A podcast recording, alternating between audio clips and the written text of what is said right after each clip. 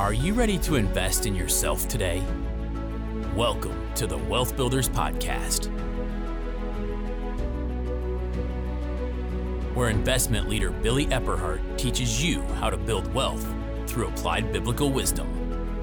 Scripture says in Deuteronomy 8:18, "Remember the Lord, your God, for it is he who gives you the ability to produce wealth." At Wealth Builders, our goal is to teach you how to build wealth through applied biblical wisdom in your finances, your business, and your investments. I call this, you know, areas of improvement that we can make as leaders. Some of these I hesitated to put in here because I'm not sure I'm very good at it. So we're going to all learn together in the process of what we're doing. I'm having to improve myself. So these are areas of improvement that I think are important because uh, this is our leadership meeting, and I think it's primarily managers and above, and then those who are also given an invitation to come. So the first, the first area of improvement, let's talk about that we can have is not, this is an area we need to get better on, okay? And so the mistake we make is not recognizing people for doing good work. So, really appreciating people. Now, most of us are, are aware of that. That's not like some great revelation. But what happens is Gallup has surveyed literally millions of employees. I'm going to read a couple of these statistics worldwide and found that people who receive regular recognition and praise increase their individual productivity, they increase their engagement, and they're more likely to stay with the organization. I used to teach something years ago. I'm not really sure how, how much this applies directly to us here at AWM, Charis, and Truth and Liberty, but I, I do think there's an element of truth. And there used to be a, a, saying, some of the ministers in here may have heard this years ago. They used to say something like this that if a person comes to your church and attends, and uh, while they're there, as they come to your church, and in the process, say, of six months, they only make one or two friends, the likelihood of them staying is very low. However, if they come and they make the number that used to be given, is they have uh, seven or more friends, a team of mules uh, couldn't drive them away or pull them out.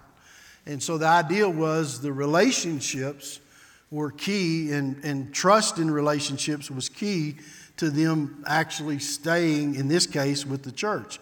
And so I think that's true with employees as well, that and with people you relate to.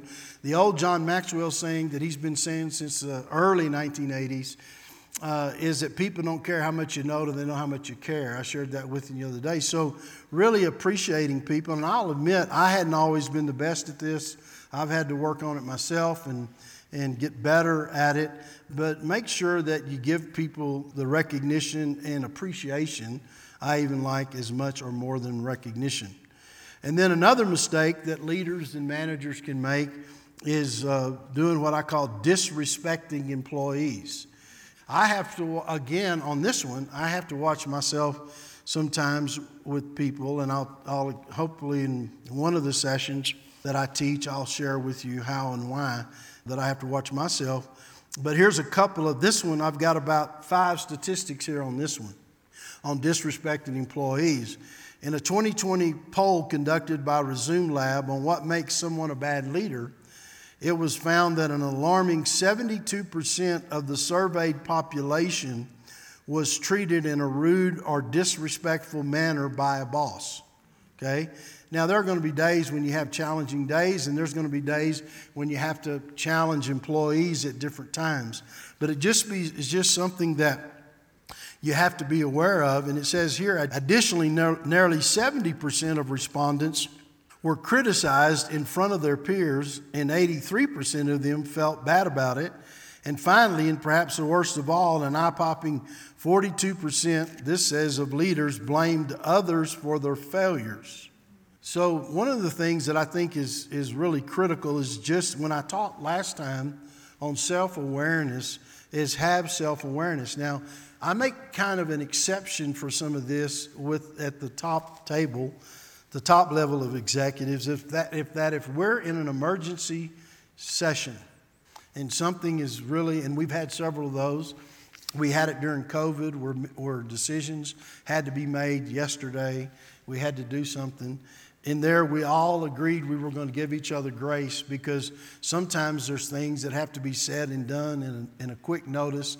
We don't have a chance. So I like to say it this way unless the ship is sinking, so to speak, or feels like it is, you have to make sure that you're, you're walking in that way to treat other people. And so if we go back to the saying, people don't care how much you know until they know how much you care. I think one of the things I've said to you, and I'm going to continue to talk about it because I'm going to talk about some things kind of on the opposite side of this. But one of the things that you have to continue to work on is building rapport with people that you're leading. The rapport building, let me tell you, this takes time. So I know in communication, I've said this before the, with the top, top executives, is that whenever you're communicating, which is later on in this, but you have to say things seven times in seven different ways. And so when I first started meeting with Mike and Carrie, Carrie, can I use his illustration? Absolutely. Carrie would come in and she'd slap her hand on the table and she'd go, something like these people now that, that was about any of y'all so you know but wasn't any of you i'm talking about she'd go these people never listen and I go, uh, Well, how, how, many times did you tell them? And she said, Well, I told them last week. I said, Carrie, good communications, you got to say it seven times, seven different ways for people to start following. Now, in an emergency, you don't have that luxury. But when you start communicating and respecting people, it's important. So when you're building rapport, with people, it's important, uh, and listen to me, it's important that you take the time to have more than just a manager employee relationship. You, I, don't, I don't mean that, that you have to uh, open up your whole personal life and have to know, but they have to know you care. You have to understand some things about them. And the more that you get to know them, the more they trust you. And so what happens is, what happens when leadership really starts failing, it's that trust factor that kind of goes down the tube. Now, I'm working on it when I look out here at you. I'm working on that because a lot of you I, I don't know personally yet. I'm hoping to get to know you and, and at least know you by name and know what you do and know where you fit. But I'm continuing to work on that myself. And so, because you guys are important, and nothing could happen in the ministry without the group that's in this room. It would be really impossible. I mean, Big Andrew get up and teach, when the TV program goes out, it's the TV team that's making that happen, and then it's the communications team that's taking the calls, and it's the product services team that's sending the responses, and the marketing team that's you know doing the things that respond. So all of us have to work together to be able to do it. And so number two is disrespecting employees or not respecting employees, and then number three is failure to communicate effectively. Now, the last, I think it's been just this week because today's Wednesday. I think it's just been this week. I'm teaching a class in business school and global training out of my book called uh, Change Mastery, right? And so in the book on Change Mastery, there's, I'm not able to cover all the chapters, but, but one of the things, the statements that we make, I'm talking about communicating effectively, and I'll, I'll tie that together for you, is that one of the statements we make is that people don't fear change, they fear loss. And so, what happens whenever we're, and some of you may be feeling that right now, not knowing what I'm going to say or do, or somebody else you report to is going to say or do. But one of the things about good communication, and people say, well, how do you lead an organization through change? I've had that question. Uh, you know, asked to me, well, the first way that you lead an organization through change is don't change things too much up front quickly. You have to let a level of trust begin to be built with you and the people that you're working with so that when when you start walking through that there's a trust factor they have in order that they'll follow you. And by the way trust really comes in two ways.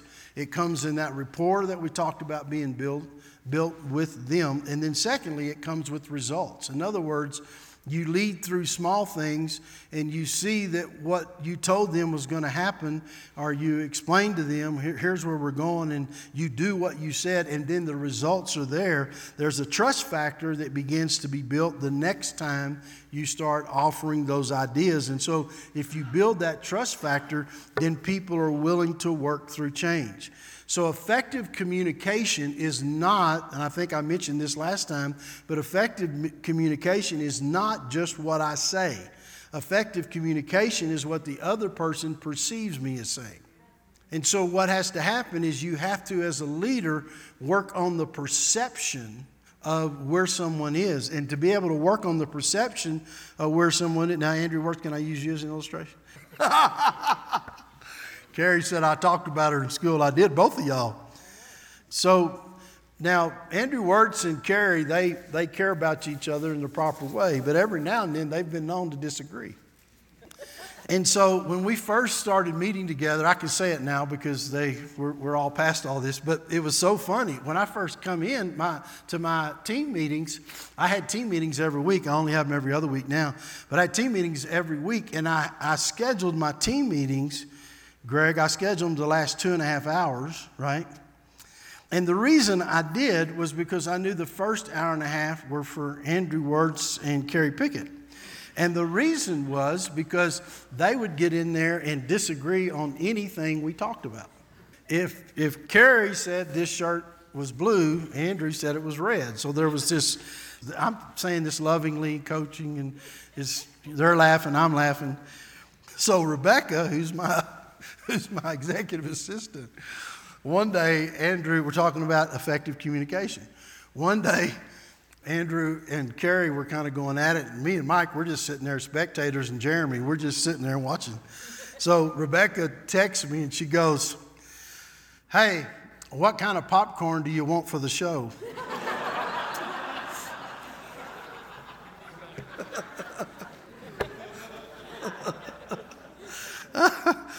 oh, and I just burst out laughing. I mean, that was that was that was the that was the perfect catch line. So sometimes the point is when you're when you're communicating effectively, you have to understand it's not just what you're saying. So you not only have to say it seven times, seven different ways, and that's true in an organization. And you guys have been around here long enough with me. You know I'm not always the best at this myself. I have to continue to work on that myself. And I know as an organization, we really have to work on this one. This is one of my top priorities to start improving in areas of communication. But it's important with the people that you lead, that you're leading, that they understand that. So the only time that it's that communication should be matter of fact is in a, an emergency or some level of crisis where you don't have the time to explain or get them. You just say, "Here's where we're going. That's what we're going to do. Move on." But you build that foundation with them by learning to really care about how they're listening. So, one of the things I'd say about communication is remember the Lord gave you one mouth and two ears. And so, you have to remember that it's very hard to communicate with someone's perception until you start genuinely listening to where they are. And when you're listening to where someone else is, you're not thinking about what you're going to say when they're done talking. You're actually listening to what they're saying and then let how you respond be as organic as possible, both in a friendly conversation, in an unfriendly conversation. You have to learn. Yesterday afternoon, we, were, we met again with city officials here in Woodland Park for quite a long meeting as compared to what we thought it was going to be. And uh, it's kind of interesting what you learn or you didn't know when you really listen to where they're coming from about what things.